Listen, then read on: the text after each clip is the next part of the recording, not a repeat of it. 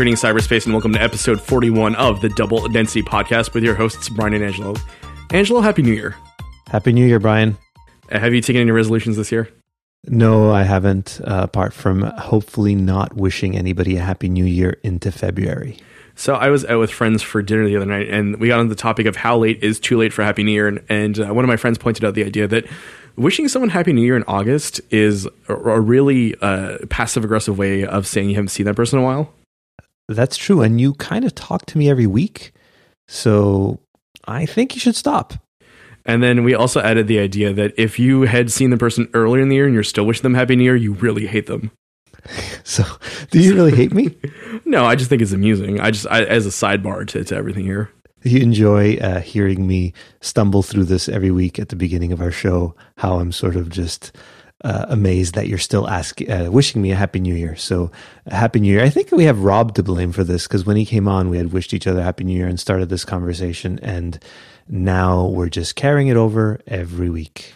It's like uh, the greeting that never ends, really. It'd be funny if I just edited this whole thing out. just cut it all out and just, just suddenly just Happy New Year silence, and then we yeah, get into it. That's it.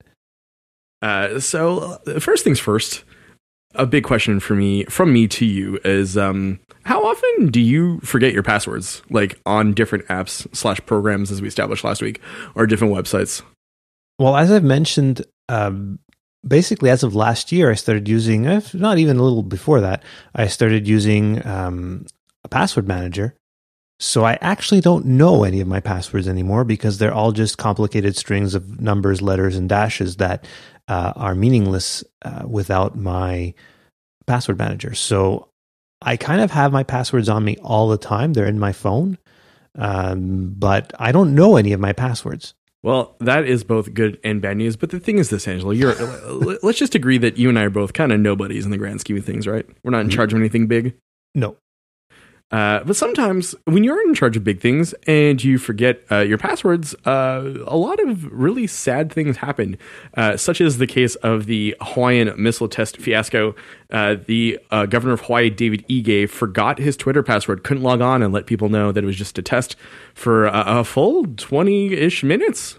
Yeah, you can't see me here, but I'm shaking my head because somebody in his position should at least be briefed about how uh, their passwords work and the importance of a password manager, he should be listening to Double Density uh, and our PSAs about passwords and the like.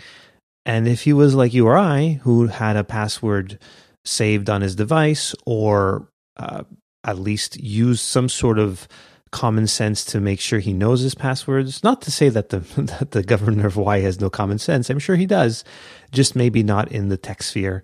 He's not as well versed as one should be when it comes to knowing his passwords. We're going to be posting a link to the uh, Washington Post article in the show notes, but I want to read uh, a, a a funny yet sad kind of uh, comment. So, uh, from the article, Ige says he has taken steps to ensure that this won't happen again. Namely, he saved his Twitter information on his cell phone. Quote, I've been putting that on my phone so that we can access the social media directly, end quote, Ige said. That's uh, old man speak if I ever heard it when it comes to technology. Let me call my grandkid with my magic box and see where this goes. It, it just makes me think of when uh, Sean Spicer kept putting his Twitter password as a tweet. oh, Spicy Spicer, where are you at these days, bro? He was on TV the other night. You've been watching TV? No, he. But I saw a tweet about him being on TV. That's how I watch my TV through Twitter. Oh, we heard a microcosm. So a website lets you, like, for example, last night didn't watch the Grammys, right? But I watched other people watch the Grammys. Yeah, it's weird how that works now. I'm okay with that. I get the recaps, I get the hot takes. I don't get any of the content that I need to. If I want to, I'll go find it the day after. As we discussed a few weeks ago, I uh, predicted some Grammys once, and that was the last time I was really that much into Grammys, like l- mid to late 90s. Since then, I really haven't cared too much about uh, award shows in general, but um, congratulations to all the winners. Hey, a Canadian won um, New Artist of the Year, something like that. Can you name her? Uh, Alessia Cara? Correct. Wow, I win fans, folks, enemies of the show, if you feel like you want to test Angelo on his musical knowledge, you can go ahead and tweet at us double underscore density. You could tweet at Angelo directly, Angelo F I O R E N. Yeah, you spelled that right. Good job. Yeah, it's almost like I knew your name or something. Exactly. I I often second guess the way I spell your last name because I always start typing H A I S and I'm like, is that right? That is that is incorrect. No, I know, and then I fix it. More follow up from last week. So you edited our first episode on Logic. How was that? No, it's the second one I. Oh, sorry, the Logic. second. Yes. Yeah, and guess what? Again, the stupid room tone. Yeah, it's it's haunting me. I don't know what it is, but I suddenly have a lot of room tone in my life, and I'm not sure what it is. I haven't plugged any new electronics in. I think everything here is grounded properly. I'm just I'm not sure what it is, and it's driving me insane. The thing that has stopped driving me insane now is that I actually heard it this time, and I realized that it's not my hearing going or anything like that. It was just um, I wasn't putting my uh, earphones loud enough for me to hear it because you used to listen to podcasts really loud, Brian. I, yeah, well, when I'm editing, I want to make sure I catch everything. I guess maybe I should do that too. So I've started doing that a little more. Uh, put some more uh, gain in my cans, if uh, that's the right terminology. Oh boy. uh, yeah. So anyway, I figured out how to get rid of your room tone last week, but it's still there um, for you, and it's driving you insane. It always is. It's like uh if I, it, it's kind of like a recorded tinnitus almost. Oh yeah, that's that could make you crazy. Yeah. Uh, speaking of things that make you crazy in particular, so a, a forthcoming iOS update will allow users to throttle their battery. Yeah, I don't think you're going to want to do that though. It's there for a reason. It's nice that Apple's putting some sense of control, which is normally not what Apple does. They're not ones to give you a lot of control. It's like, here's our thing. If you like it, you like it. If you don't, go somewhere else. This is good that they're doing that though, but my recommendation, leave it as it is because I think it's better to have a, a slower phone when you're doing something than a phone that just doesn't work because that's what's going to happen if your battery is not ready to continue going, your phone's just going to shut itself off. That's not good. Very quickly. Yeah, it, it, without warning, actually, which is the whole reason they started doing this. Is that after the iPhone 6, they realized the screens are big, there's a lot of juice going into these things. If the battery gets to a certain point, it cannot actually sustain the power it needs to sustain, regardless of whether there's 30, 40, 50% left. If you're shooting a video at full screen brightness in 4K, your phone's shutting off, and you're, you're basically breaking video. yourself. Yeah, pretty much. Uh, whereas if it throttles itself, you a lot of the stuff won't really be that noticeable unless you're doing like benchmarks, which you probably aren't doing. So most most normal people don't really have to worry about this whole throttling thing. Just leave as it is. It is nice though to be able to tell how much battery is left in terms of the battery health itself speaking of bricking yourself, uh, there's no ni- nice way to segue to this. Uh, the uh, upcoming HomePod kind of looks like a hot mess. Well, okay.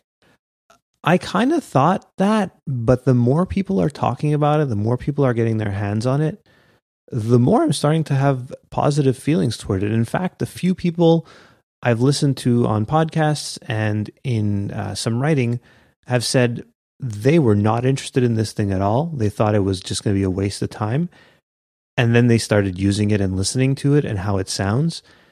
And for what you're paying, it's incredible. Um, the the major comparison they're showing is uh, with the Sonos Play Ones. Um, the Echo can't even compare, unfortunately, in terms of sound. Now, look, this is in terms of music playing and sound quality that's coming out. Right, because I want to get into the functionality of it. That's Yeah, the that's the hot garbage part for me. Yeah, because I don't think it's going to compare to the uh, the Echo or the Google Home. It won't compare to those two in terms of what it can give you in terms of information. But for sound quality, it blows everything out of the water apparently. And at that price range, yeah, it looks expensive. 349 so 350 gets you that. $400 is what a Google Home Max costs, which is the more powerful of the Google Homes, which apparently sounds decent, but sounds muddy and garbagey, apparently, compared ne- uh, next to a HomePod, and is 50 bucks more expensive. So I found a list, and I'll link that down in the show notes uh, to a Slashdot article that kind of outlines the uh, seven major problems with the HomePod. So I'm going to go through these with you. You ready? I'm ready. The first one is the HomePod can't pair with Android phones. Okay, so don't get an Android phone. Secondly, the HomePod doesn't recognize different people's voices. That's a problem, um, but not a major one because I don't know if you'll get to this problem in your list, but the other problem is that it can only pair with one phone and one account. So the fact that it can recognize different voices makes no difference because you'll always be on one account. Right. Uh, the third one is the HomePod can't check your calendar. It can't? Nope, apparently not. I don't know if that's right. I thought it could. Fourthly, the HomePod doesn't work well with other streaming services besides Apple Music. Well, it's not that it doesn't work well, it just doesn't work with them. Uh, fifthly, the HomePod can't hook up to another device using an aux cord, so even if you had an Android phone and tried to use it as a speaker, you can't. Most things can't do that anyway.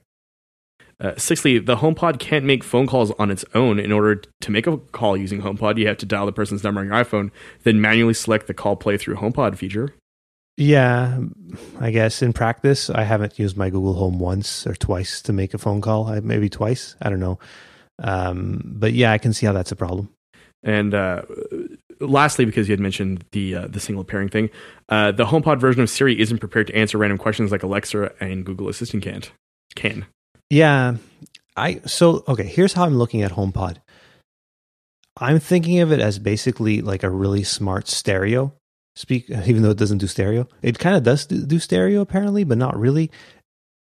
It's it's more just for music. It's really not going to be a Google uh, like a Google Home Assistant or a um, an Alexa thing. It's just going. To So why are they there calling it the HomePod then? Because it's why like not- an iPod in your home. Yeah, yeah, okay. I I feel like it's being uh, improperly marketed in a lot of ways. Well, that's true. I don't I don't disagree with that. But l- let's look at it on the merit of its own like what it is, right? It's it's basically a speaker. It's Right, not and, it's uh, not a smart one. Well, Or my problem with this is that it it kind of it exists uh, both as a speaker, but as well as the perception of what it could be, and a lot of people will get fooled and will probably get angry at Apple about it. Okay, yeah, well, you have a good point there. Uh, that that's going to be a problem for them, I think. But I'm wondering if it'll get carried on its own um, actual like sound quality and the way it works. Apparently, it, the marketing makes it look huge. Apparently, it's as big as a Sonos One. Okay, Yeah, I mean it's that's the thing. big. Were it to be pitched to music lovers and other audiophiles who want to listen to the podcast or whatever a little more loudly than in a pair of AirPods, then it's fine. But it seems like it's trying to be like the all-in-one that the other voice assistants are, and that's a little problematic. Yeah, that I think that's going to be a problem. I so there's I'm going to link to an article from The Verge uh, by Dieter Bohn. It it goes back to something that was said on Slashdot on October first, two thousand one. No wireless, less space than a Nomad, lame, and that was said about the iPod. And we know how that turned out. The iPod did okay for itself. yeah, pretty okay. So I'm wondering if this will be the same thing for the HomePod. The thing with Apple is like um, a missed product for Apple is like a huge success for anyone else, right? Everybody's saying that the the uh, Apple Watch is like uh, didn't work out. It's not that great. It's nobody's buying it, but they're selling like 20 million of them a year, if not more. And uh, like any product that sells 20 million in a year is a huge deal for anybody else except Apple. I think the, the other thing too is that I think it's a question of perception, right? So uh, the iPhone 8 and 10 were kind of underwhelming, right? And then this whole battery fiasco now with this HomePod both delayed and now coming out looking like a speaker and, and not having the kind of voice assistant capabilities that uh, the uh, Google's ones have uh, and the Amazon ones is kind of problematic, though. I think. Well, the iPhone 8 and 10 were not underwhelming. I think a lot of people were like, "Why would I need a, an 8 when I can get a 10? Why is the 10 two thousand dollars Canadian, et cetera, et cetera." I guess they're still really good products. F- For sure, but I think once again you have to divorce yourself from the product itself and the perception of the product based on uh, perception, really the perception based of on perception. well public public perception, right of the of the phone buying public. Yeah, th- that I I guess I can see that. It's just if people actually get their hands on what I think Apple was kind of smart with how they did it with the iPhones because they they came out with two because the iPhone 10 is such a radical departure from what people were used to and for people that just wanted something they were used to, they were able to get an iPhone 8 or an 8 Plus, which is what I did. Uh, I didn't want to go all the way to the 10 because I I didn't think it was like well, first of all, it's too expensive. It's I didn't feel like spending the extra 4 or 500 bucks on it. But also it's nice to have something that's familiar right now and it's a first gen product. Apple first gen products are usually pretty good, but it's nice to have uh, a bit of leeway there and see how it actually works out and let everybody else beta test it. For sure, but I think in the instance of the HomePod, do people really have 350 bucks to gamble on a giant speaker, right? The thing is, is apparently it sounds really, really good and sounds better than speakers that cost three or four times as much as it costs. Right, and I understand that, but my whole point is just the idea of uh, someone who isn't as knowledgeable as you thinking they're getting a home assistant, and really they're getting like half a home assistant. They're really going to need to change their marketing. You're totally right on that. Absolutely, because, absolutely. Because the thing is that like for a three hundred fifty dollar uh, speaker, I might be interested, you know, if I know all the facts and I'm I'm clear on the intent of what Apple's trying to do with this. But I think they're trying to like sneak their way into homes with uh, a product that they're sort of rushing to market. I guess uh, if I were to maybe uh, delve a little deeper, right? Because they've delayed this how many times now? Like two, three? No, they've only delayed it once. Oh, I thought it was twice. It's sort of half baked at this po- at this point though, because it's coming out but the software is not fully finished. It doesn't have what's called AirPlay 2, which is a different way of sending uh, files to it from your iPhone or iPad or whatever, which is a little more robust than the, than the regular AirPlay. And that's something people have to understand. And here's our, our double density PSA for this. The HomePod, if you have an Android phone and you use Spotify and or either of those ways, the HomePod isn't ideal for you because first of all, with an Android phone, you can't set it up. So there, you're done. Uh, so don't get it. The other thing is if you use Spotify, the only way you'll get your Spotify music on it is if you have an iPhone present. And at that point, it's just a glorified Bluetooth speaker. So don't use it for that either. This is really meant for people with iPhones and that have an Apple Music subscription. So for me, it'd be fine because I have both of those and I, I, I wouldn't mind a better speaker in my in my uh, living room. The problem I face is that I live in Canada and we don't have one yet. We're not getting one until uh, they figure out. I guess there's some licensing things there, probably a language thing as well, because it has to be available in in Canadian French, and it's not. It's going to be out in France, but it's not the same French. Here's a question for you that's kind of a follow up, right? Do you think people will be switching? Do you hope that do you think that Apple is hoping that people ditch their other music subscriptions and head over to Apple Music with this in mind? If this thing starts getting rave reviews and people saying that it is very much worth the money for the amount of uh, for the quality of sound you get with it, for sure people are probably going to start switching from whatever music service they use to Apple Music if it's that much better and they're and they're music lovers. I I can see that happening. Will it happen? I'm not so sure. This is not a huge product for Apple. I put it in the same category as the Apple TV, although I think they kind of hold it up a little higher than that. And I think they do too. But I think the unfortunate thing is, will the public see it that way once they get their hands on it? Who knows? Uh, maybe or not. It sounds like you're not ready to be the uh, Apple Oracle the same way that you were ready to wear your music sash. No, not at all. I want to see how this HomePod does. The initial actual um, I don't want to say reviews because there haven't been really many reviews yet, but the initial comments of it from people I trust with this stuff are really, really positive, though. That's the thing that's kind of like, oh, I, I really didn't want to care about this thing. And now I kind of am listening about it, listening to it more. no pun intended. Uh, it seems like it's going to be really great in terms of just music. Uh, but for assistance, if you're looking for a little uh, person in a speaker that talks to you, uh, go with Alexa or Google Home at this point. They're probably uh, hands down the best ones. Speaking of little voices uh, in little boxes that speak to you, Jack White, formerly of the White Stripes, but now of solo fame, is asking fans not to point their cell phones at him uh, during concerts, and he is uh, doing so with the help of the Yondr pouch, which is a pouch that is secured to your waist that you can't unlock unless you go to a special unlocking station uh, within the venue at specific points, which I think is really interesting. I remember a couple of years ago, uh, comedian Dave Chappelle was doing that for uh, his quote unquote return shows and uh, a lot of people were complaining, but a lot of people actually enjoyed it. And he's doing this out of the idea, and I love the idea that he wants humans to interact with each other during the show. And I think that's a great initiative. That actually is a really good idea. And Jack White's sort of famous for his uh, love hate relationship with technology. If anybody's ever seen uh, This Might Get Loud, you'll see him at the beginning. Uh, basically setting things up and really using really old equipment uh, which is kind of the contrast to The Edge, who's also in that documentary. I highly recommend it if you play guitar or like music. It's a pretty good documentary. Oh, there's that other guitarist in there too. What's his name? Jimmy Page. Oh yeah, yeah. Jimmy Page is in it too. Uh, obviously, I'm kidding. Uh, yeah. So the only thing I'm not comfortable with this is how, like how long will it take? Like when so my phone's in this pouch totally fine. Yes. I, i'm Yes. very much for people not whipping out their phones every five minutes when you're out and about. I like this idea. I'm with jack on this. Um, i always want to call him jack black but he's white jack white. Um, jack black's a different musician in a different band who's also an actor right? Correct. uh, what are they called again? Tenacious D. thank you. I was going to drive me. I was like tremendous something? No.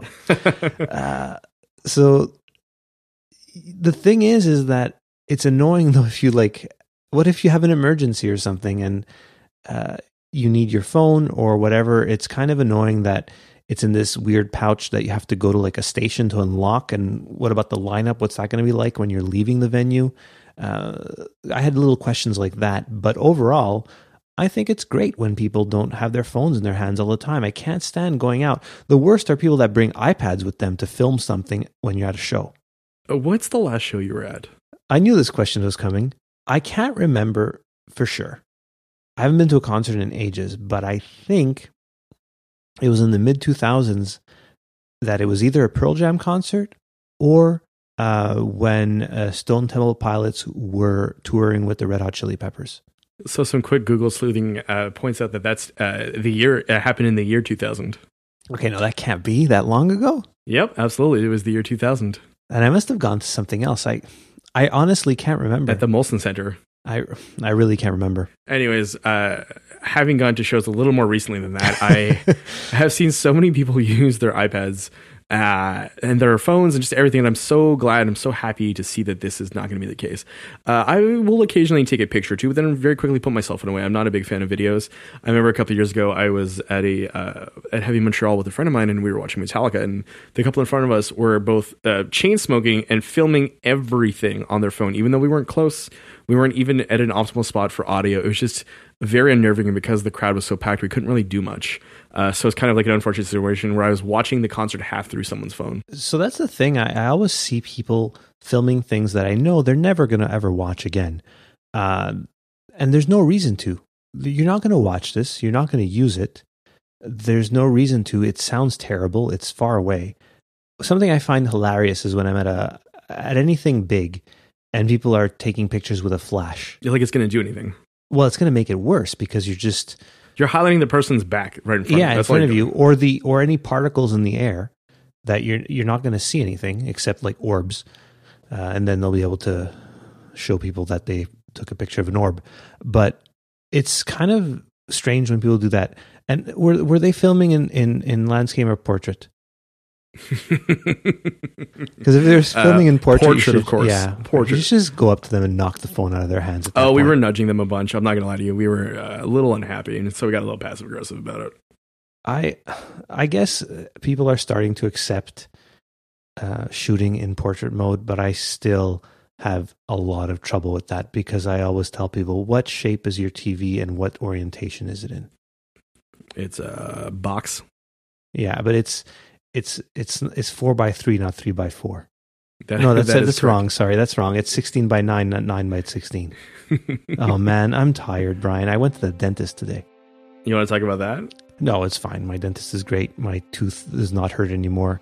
It's just you know when you get a, a filling changed, you're you have to keep your mouth open for a while, so that's kind of hurting. It's just the the awkward forced smiling. yeah, I guess so. Uh, speaking of knowing where you are, though, uh, sometimes apps uh, give away where you are, even when you don't want them to, right? Yeah. So with everybody having a GPS tracker on them all the time, sometimes you have to think about how you're using it and where you are and when you're using it. Uh, case in point, the uh, Strava app has been unfortunately uh, giving away the location of probably several secret military bases over the world, uh, just because I of the fact that. What's wrong? I, I shouldn't be. It's, I guess it's just kind of funny. It's it's funny, but it's it's horribly dangerous too. Well, yeah. So the idea is that um, a lot of military personnel did not turn off the uh, information sharing option in the app, and therefore uh, made their data publicly available, and then at the end of the year, Strava used it, and uh, it was showing several different. Uh, uh, GPS locators, I guess, or like run routes of places that you shouldn't have be showing those kinds of things around the world. Well, it was lighting up certain parts of certain countries that are mostly dark, like Christmas trees. Like there'd be these spots in specific shapes in the middle of Afghanistan, and it's clearly obvious that those are like military bases or orbs using the Strava app. The, yeah, maybe. The, the funniest one, which pertains to us the most, was that they showed somebody running around Groom Lake. Yeah. yeah, that was pretty good, actually. I'm not going to deny that one. That's like, I have super top secret clearance, but I use Strava to run, so he's in good shape, but he's telling us exactly where he is. My phone is leaking data, and it's not my fault, you guys. I didn't know there was a button. Well, the aliens might use this in their invasion of Earth eventually. Lovely. And that's something we'll be talking about later on in this episode. But before that, Angelo, can I borrow your credit card? Sure. I want to buy some Twitter followers. Four, two, three, nine, two, seven, one, four. What's the, and, and I'm going to need an expiry date as well as the three numbers on the back, but you can give that to me through Twitter DM later. All right. Um, all that to be said, uh, there was a recent New York Times article, which is a great feature about people using this one company in order to buy dummy accounts, right? So this company would clone the details of someone's um, Twitter profile, including picture, uh, slightly alter the Twitter handle, and then go ahead and uh, follow a bunch of people as well as uh, retweet and like different uh, tweets depending on whoever was buying what. Now, this worries me that it can happen to me or anyone uh, I care about. It's kind of scary. What are you talking about, Angel Fiorentino? Oh, yeah. That, so, if I have it correctly, I read the article. Um, New York Times is bringing, uh, shedding light on something that's been going on for years. And um, it's insane to me that people think they can legitimately just buy Twitter followers and they won't be bots. Yeah, and that's not a huge surprise. I mean, it's kind of a how are you buying legitimate people, right? Like ultimately, that's not a thing that's happening. No, and anybody who thinks otherwise either is like completely deluded or just plain playing ignorant that they they couldn't that that it was something legitimate. It doesn't make sense, and I understand their reasoning for doing it because they want to get out there, they want to be influencers or whatever, but it's not the right way to go about things. Yeah, it's not organic, right? So the idea that you have a lot of these followers, but none of them will ever do anything uh, or interact with you in any meaningful way is kind of bothersome. Genetically modified Twitter followers. That's literally what it is almost at, at this point, right? Like, you just consider the fact that like they're useless. Um, well, no, I'm not anti-GMO, but that's not what no, we're going to talk about here. Let's not talk about that. Uh, but yeah, just the idea that like it's just inauthentic, right? And I get the idea of like um, the perception of more Twitter followers makes you better. But the thing is that like when you start looking at other people, like your content, you're seeing that the numbers are very low for any kind of interaction versus the number of followers you have. Then that's clearly suspect. What was frightening was the teenager who had her her name almost completely stolen with her picture, and then she was tweeting out all kinds of stuff in different languages and retweeting things and it obviously wasn't her, but it was using her name and her profile picture, um, and her pro- profile as well. So you're put yourself in her shoes. You're wondering what is going on. Imagine her parents see that, her friends see that. Why are you retweeting bizarre things like that? Also, adult things. Uh, that was another thing that came up a lot. Yeah, that was. Yeah, it's I, I had a laugh though because one of the accounts that they mentioned in the article was at porno dan and for some reason i wasn't expecting to see a twitter handle like that i just I, I know it was bad but i laughed because i didn't expect it but that's his job being porno dan isn't he a porn star i guess so yeah. i didn't I, I didn't do a deep dive of this guy's career well no so. i didn't I, I think it said it in the article yeah, it did. But what I'm saying is that like I didn't take a look necessarily. Just I did not. Do I really care? I, I didn't it, feel like it. It totally made me laugh. That like yes, amongst them, porno Dan. There he is. He had to buy some followers. 2018. What a weird year to be on Twitter. When did you get on Twitter? Actually, uh, 2007. Whoa! Oh wow! Yeah. I got. Oh, yeah. I got there 2009. I uh, I had a, a joke account whose login I can't remember now, and it's really gonna bother me. But it was Ghost Pope, and I was I was tweeting as the ghost of the Pope for a little while. Let me see if it's still up. Ghost Pope. Well, I I remember Twitter when it started, and all the top like the top five people in Twitter were like uh, podcasters I listen to. And Ashton Kutcher. No, Ashton Kutcher came later. Uh, they like he surpassed them, but at uh, so at one point it was like Leo Laporte and then Kevin Rose, and then Barack Obama was like in third. And this was before he was uh, he this actually was even before he had won the nomination, and then he like skyrocketed, and then after that it was Ashton Kutcher. And now look at us in 2017. A president decides to make his personal comments uh, public using the platform, and we're all out here pretending to be other people and yelling at each other. What a time to be alive, Angelo. Now, would you buy some Twitter followers for the podcast? Absolutely. I think we're going to set up a uh, GoFundMe for this one. That's it. That's our Patreon money. That's where it'll go. we're just literally Twitter. buying we're literally buying 10, 20, 30 Twitter followers a month here. Yeah. Actually our our podcaster our podcast Twitter account surpassed my Twitter account this this month. How do you feel about that? That's fine. I'm happy for the podcast. Growth. I, I'm happy. Like I'm I think I've said it before, but I, I, I can't believe how many people actually listen to this show. It makes me happy that people listen and interact with us. Um, it's a lot of fun. And uh, I almost forgot, actually, Desdemona made another drawing for us, uh, and I'll have to post that in the show notes. It's of me wearing the sash from the music The episode. Grammy predictor uh, yes. sash. It's a great drawing. All right, let's uh, go be some Debbie Downers and head on over to the paranormal section. I'll see you there. Bye.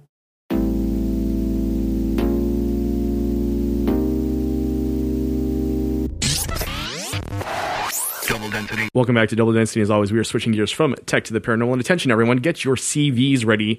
Janet, the mysterious airline behind uh, the Area 51 flights, is now hiring uh, a steward or stewardess, right? So we have a National Post article that mentions that uh, there's a posting online that doesn't explicitly suggest that this is Janet, but you, uh, apart from the regular credentials, need to be able to have top secret clearance, which is uh, kind of a uh, interesting little uh, facet of the job, I guess.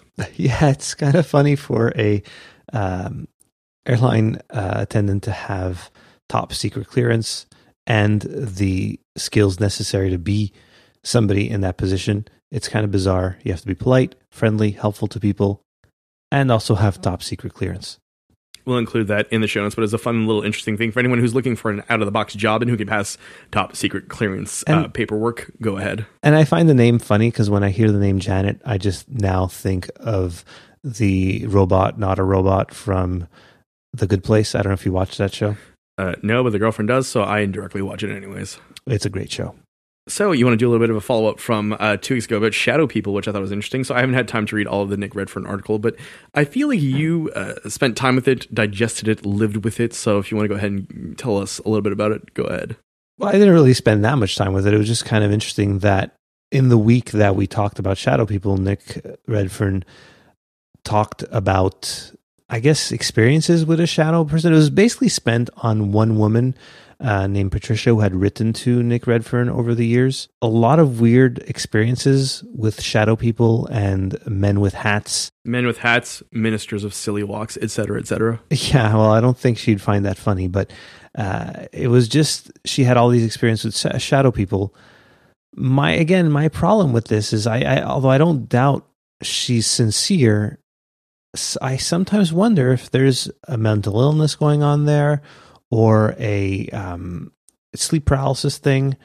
It's quite extensive. And the issue I have the most here is that she willingly says that she's someone that's kind of prone to being open to the paranormal. I think she mentioned her parents were like really uh, hippies and stuff like that.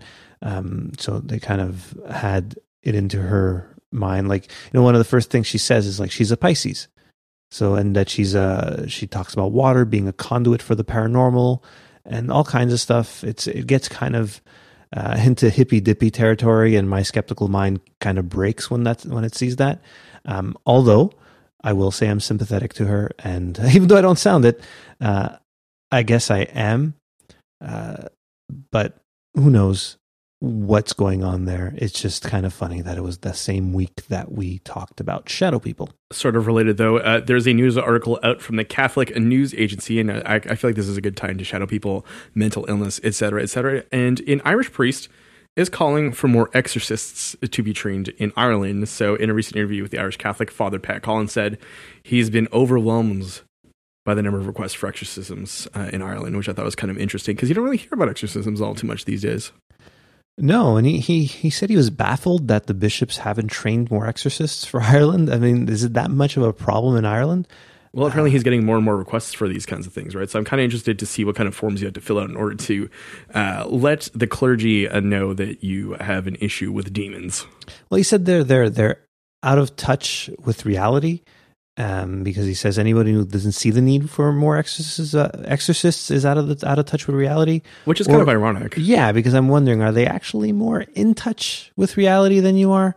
Um, and something that kind of boggled my mind is that each diocese is required to have a trained exorcist. Yeah, uh, I was reading the uh, Father Malachi Martin book, and he sort of mentions that more or less you're supposed to be attached to a parish. So, like, so that means every diocese in the world should, in theory, but a lot of them share. Huh. That's interesting. I, do, do, does it? When was the last time you heard of any any exorcist? Do you know anybody who's been exorcised? Uh, um, not anybody, but a uh, does a building count? Yes, it does. A friend of mine a couple of years ago moved into a new apartment with his family and uh, had a lot of problems with like cupboards banging and clanging, things falling in the night, uh, pictures falling, uh, loud groans and noises in the middle of the night that they couldn't understand. So, uh, my friend who has uh, ties uh, to a nearby church had a priest come by and bless the place and sort of exorcise the more problematic areas. This is maybe 10 years ago. Did they get any of this on video? No, and that's the thing is I, I, I, I, yelled at him because I explicitly wanted a video because he was telling me the story and the thing is that he's the type of guy who uh, will underplay things if anything, right? So he's like, yeah, we got we got a priest to come in here and just do a bunch of stuff. Yeah, we got a ghost. Uh, nothing much, just floating pans. The funny thing slamming. is he was he was not scared. He was just annoyed that he couldn't sleep anymore. Which I thought was the funny part. He was just pissed off that he could not get a full night's sleep because things were falling all over the place.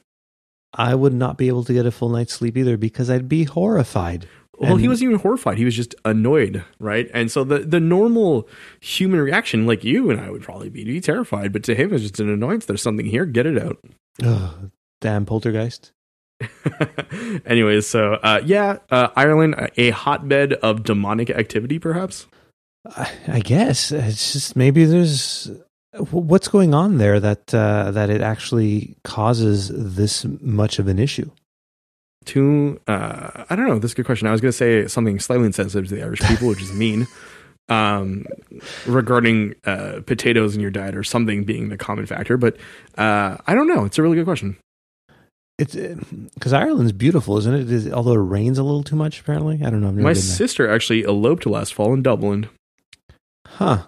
It's so true. It, yeah, and she showed me a bunch of pictures, so it was it was really gorgeous. Yeah, congrats to you, sister. I'm not even sure if you listen to this podcast. You probably don't. I talked about your Christmas gift like a month ago. You have no idea, but that's fine. yeah, it's kind of funny. Uh, uh, that's something I have noticed is that um, family members are not really listening to this podcast, which is kind of great. Though it's it's impressive that it's not our family listening to the show and it's just other people. Uh, something I I told you right. My sister listened to the episode a few weeks ago. She listened to the show. Did I mention this? Did you, say? Did she send you comments? Um, while I was talking to them, and they're like, "Yeah, your show's great. Uh, you sound good. Your friend though, he's got a real radio voice. He sounds really, really good. You sound fine though." See, but that's that's that's sibling love, right? That's the kind of love that you can only get from a sibling. I guess, or friends, or anybody else who's listened to the show tells me, "Oh yeah, it's a really good show. You sound good." Your friend, though, he's got a real radio voice. Smooth. I'm really glad to hear it. Yeah, I'm sure you are. uh, let's do a call back to the beginning of the episode, though. Uh, let's talk about missiles, asteroids, secret plans. What could this be? So this was sent in by Rob, uh, past guest, future guest, always friend. Yes, always friend. And Gaia basically is reporting on the plot to the show Salvation that I mentioned last week. it's basically that. They're talking about how meteors are, it's, is it a possible asteroid, uh, the end of the world? Uh, SpaceX is involved. Uh, one of the plot points of Salvation is that there's a tech billionaire who's involved in helping them avert crisis in that show. Is his name like Bobbert B- Bigabo? No, it's uh, it's uh, Pelon Husk. no, it's not. I can't remember his name actually. I don't remember names of characters anymore from anything. When I was a kid, I knew everything. and it, it boggled my mind that people couldn't remember character names and stuff. But now couldn't be bothered. It's just a sign of growing up, really. Uh, what did that uh, wise man once say? This is just growing up. he now uh, runs an academy about stars and stuff. Yeah, uh, a career shift if ever there was one. Yep. But yeah, so uh, this guy article kind of outlines the idea that this Hawaiian missile test was probably a uh, secret test uh, to destroy asteroids. Who knows? Uh, what's your take on this? I don't believe it. I I just, I, honestly think it's it's user error. I just, uh, I want to believe that like we're out here uh, trying to secretly test out our capabilities if ever an asteroid hit the Earth, but it's probably not even that. No. Did they even look at the user interface from that garbage software they were using to like send out messages? If Gaia saw that, they would know. Listen, I'm not a rocket scientist. I'm not a doctor physician. I'm not uh, someone with a lot of medical and uh, science background. You're But not a scientician. I'm not a scientist. But I want to throw this idea out there to the, everyone who's listening. Are you ready for this? I am. What if, in order to destroy asteroids, we just built a gigantic T-shirt cannon? Mm, I don't think that would work. This has been episode 41 of the Double Density Podcast, and with that, we end on a high note. Thanks for everyone for listening. I think we have more. No, we do. I just I, I felt like I was right on that one, and you wouldn't let me have that victory. So I guess this is revenge for saying that you don't have the radio voice. I guess it is. So uh, what a, you really threw me off. Uh, but speaking of asteroids and things that are in space, you linked me to an independent article about sending signals into space and how that's a bad idea because we're just attracting aliens to us, and it's it's not the greatest move on Earth if we can't protect ourselves. So aliens can be dangerous. We've learned this from movies such as Mars Attacks, Independence Day, Independence Day Resurgence. Uh, is there another Classic Independence Day? Oscar material. Yeah. The Uh, thing, the thing from another world. I um I watched a movie today called Aliens: Zone of Silence. It was terrible. How much silence was there actually? It was uh, complete hot garbage. It was really bad. Uh, if anybody wants to waste an hour and 15 minutes, you know a movie's going to be bad when it's an hour and 15 minutes long. Uh, it was uh, one of those terrible found footage movies. So it found you. And I don't know, I don't know why I kept watching. I just kept watching and hoping something's going to happen, but nothing happened. It was pretty much really bad. Of all the great works in the world, you chose that to watch. So I don't know. I guess it was devotion to the podcast, perhaps, that made you want to do this. It was actually. I thought, okay, let's watch something to do with aliens because that's what we talk about on the show, and now I can talk about on the show. Uh, we definitely will not be doing an alien cinema about this garbage movie, um, and I highly urge you not to watch it. Stay away from it. Go watch something else. Anything Uh, else? Extraordinary, the Stan Romanek story. I'm going to have you delete that part because we're not doing that. Okay, But yeah, so uh, Stephen Hawking is warning people that we shouldn't be attracting aliens to our uh, tiny planet.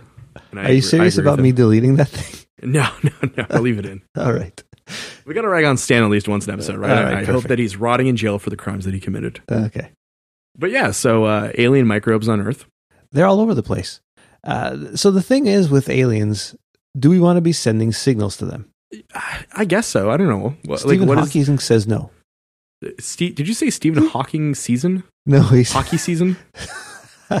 no. Stephen Hawking says, Says we no. should not because they'll probably treat us like bacteria. So we'll be the alien bacteria to them that they'll snuff out with a giant like capsule of penicillin. Right, or just a lot of like a, a planet-sized bottle of bleach. Uh, so in in the past, so I watched that garbage movie today, but in the past few weeks, I've watched a lot of stuff about aliens like killing us. Um, have you been watching? Have you ever seen this show Colony? Uh, I've heard of it. I haven't watched it though. It's not bad. It's with Sawyer from Lost. Um, it's pretty good.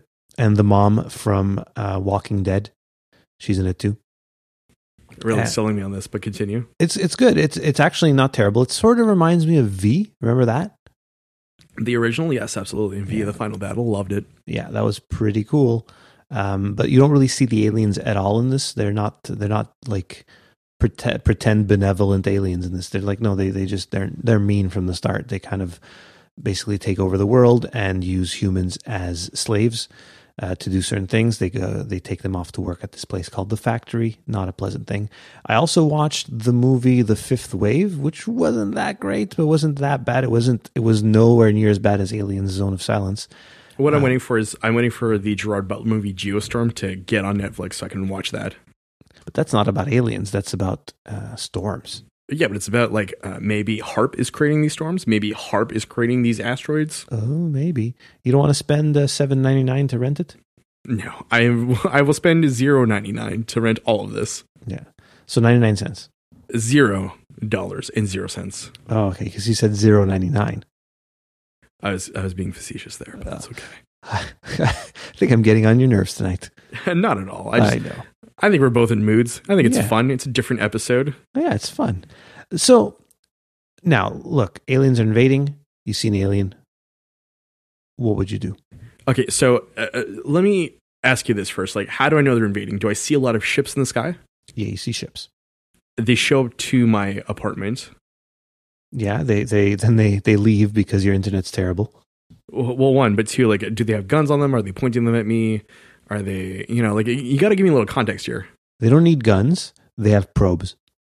And they're just, what are they doing? They're gesticulating at me. Yeah, they're saying, "Hey, come here. I'm going to probe you." I'd probably use my alien, my UFO alien baseball bat on them. See where it goes. Because either way, I'm done for. If they're invading, I'm done for, right? So why not just have a little fun while I'm trying? So you'd have to hope that uh, the aliens are either allergic to water, uh, like they were in one movie, because what smart alien doesn't invade a world that's mostly covered in something they're allergic to? Oh, Um, so you you don't explicitly want to name call M Night Shyamalan signs out for the piece of garbage it is.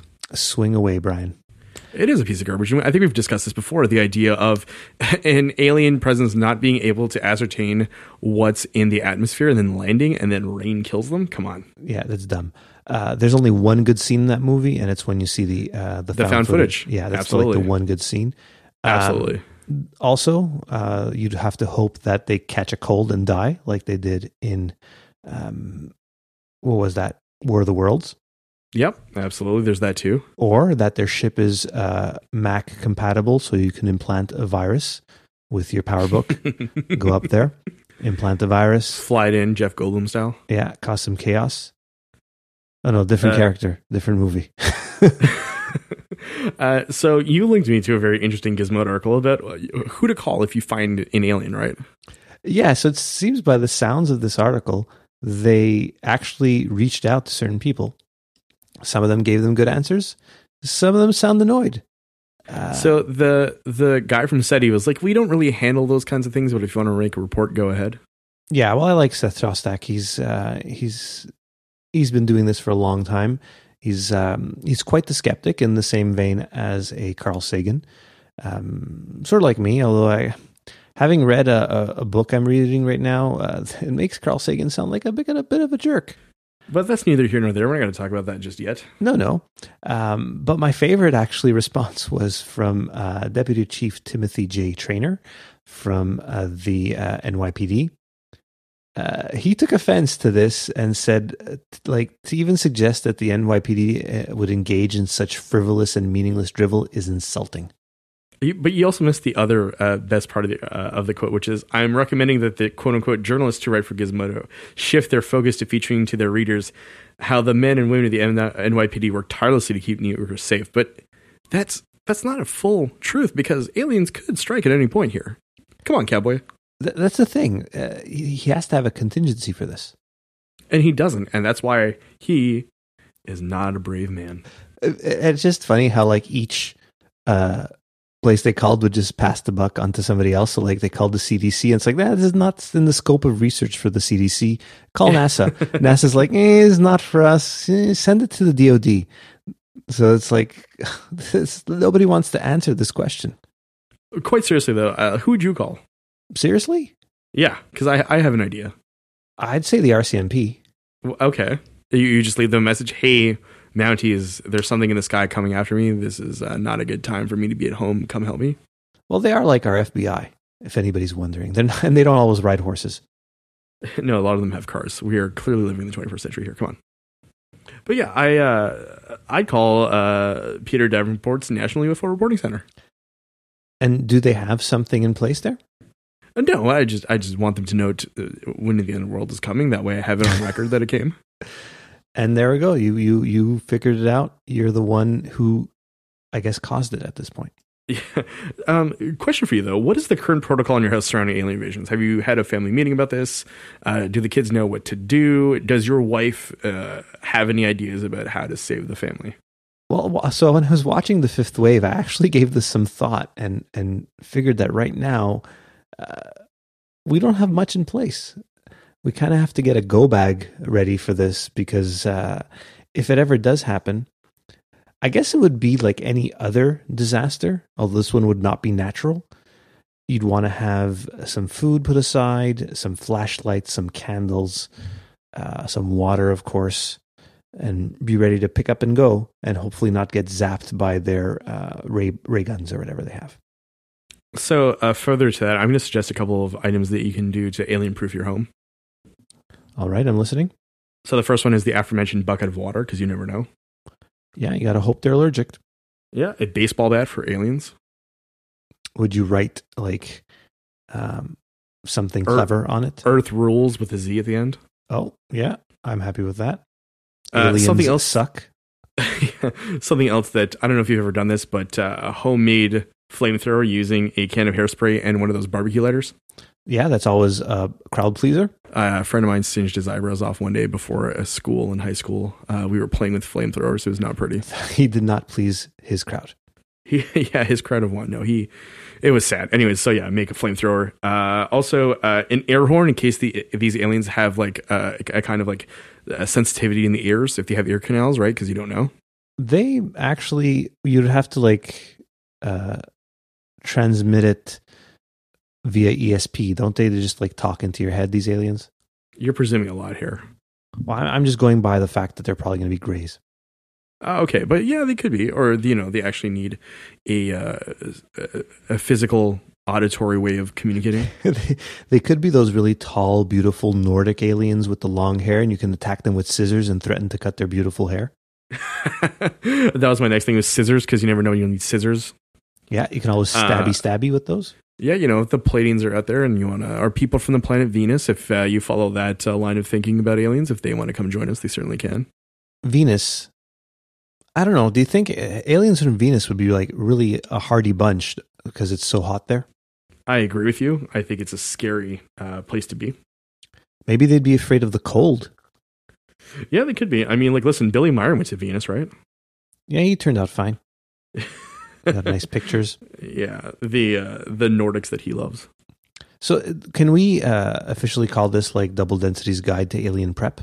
Oh, for sure. Like, uh, you need rope because you never know when you'll need some rope. Let's continue adding to this list. You can tie up an alien with a rope. Uh, granola bar because granola bars are always delicious. What if? Oh, what if they're aliens that are enticed by Reese's Pieces, as we learned in the uh, 1982 documentary E.T., the extraterrestrial? I think it's a biopic. I don't know if it's necessarily a straight documentary uh, due to its filming style, but I agree with you on that one. Um, oh, uh, a sweet tune that they might like. Oh, yes. And I, I totally forgot. So I was thinking uh, Billy Meier didn't go to Venus. George Adamski went to Venus. where did Billy Meier go? I thought he went to Venus as well. No, he went to like Mars, I think. Uh, it's always those two. yeah, it's uh, it's a bit of a problem. Uh, they're they're everywhere in the solar system. They're just beautiful aliens on all of these different planets. Yeah, a 70s synth would be perfect because that's what they respond to the most. Yeah, totally. Pack one of those with batteries. Mm-hmm. Uh, I think that's it. I think Yeah, it's uh, that works. in in order to survive. So um, that's it. We're ready to go fight the aliens or befriend them. Oh, very seriously though, in your go bag, you should have several uh, seeds that you're ready to plant when you're ready to repopulate the earth and ready to eat again. Yeah, and you might not be close enough to go uh, to get those uh, seeds in that place up north. The do- the Doomsday Global Seed Vault in Norway in the Arctic. Is it actually called like? Is there actually No, Doomsday- no, it's not. Okay, It's not called the Doomsday. It's just called the Global Seed Vault. Kinda- That'd be it's like a- amazing. yeah, it's like total bummer. It's like yeah, we know this is like when we use this place, we're screwed. Come by the End Times shed while you're at it. End times, happy, get along, gang. Shed for global destruction, etc., etc. That's a huge acronym. Uh, if anyone out there has any other items that they would add into their uh, Alien Invasion Go bag, feel free to tweet at us at double underscore density. Hit us up on Facebook.com slash double density podcast. Same thing with Instagram. And head on over to doubledensity.net where you can find all of the newest episodes as well as hit the contact button if you want to contact us directly. Uh, and you can also click on the hosts button to find out who we've had on the show as well as guests. And then if you uh, feel the desire to, you can go ahead and click the blog uh, link in order for uh, you to read some of our articles on various tech and paranormal subjects. Yeah, I think that's it for this week, isn't it, Brian? This has been episode 41 of the Double Density Podcast, and I am I am ending it for real this time. Tune in next week as we do our six hour special on this week's uh, this year's Oscar contenders. Angelo, who do you got? Six hours? Who do you have? One hour for each uh, possible category film. What do you have? Okay. Uh, um, have you seen any of the the Oscar contenders? Spider Man's one of them. No. Spider Man for Best Picture. No. Star Wars. Mm, nope. Um, Extraordinary, the Stan Romanek story. I cannot get off of this Skype call fast enough. Angelo, I will see you next week. Bye, Brian. Goodbye, Angelo. From my doomsday seed vault in the Arctic, goodbye. Can you share some of those seeds? You'll have to come get the seeds from my cold dead hands. Shotgun. We forgot to add shotgun to the list.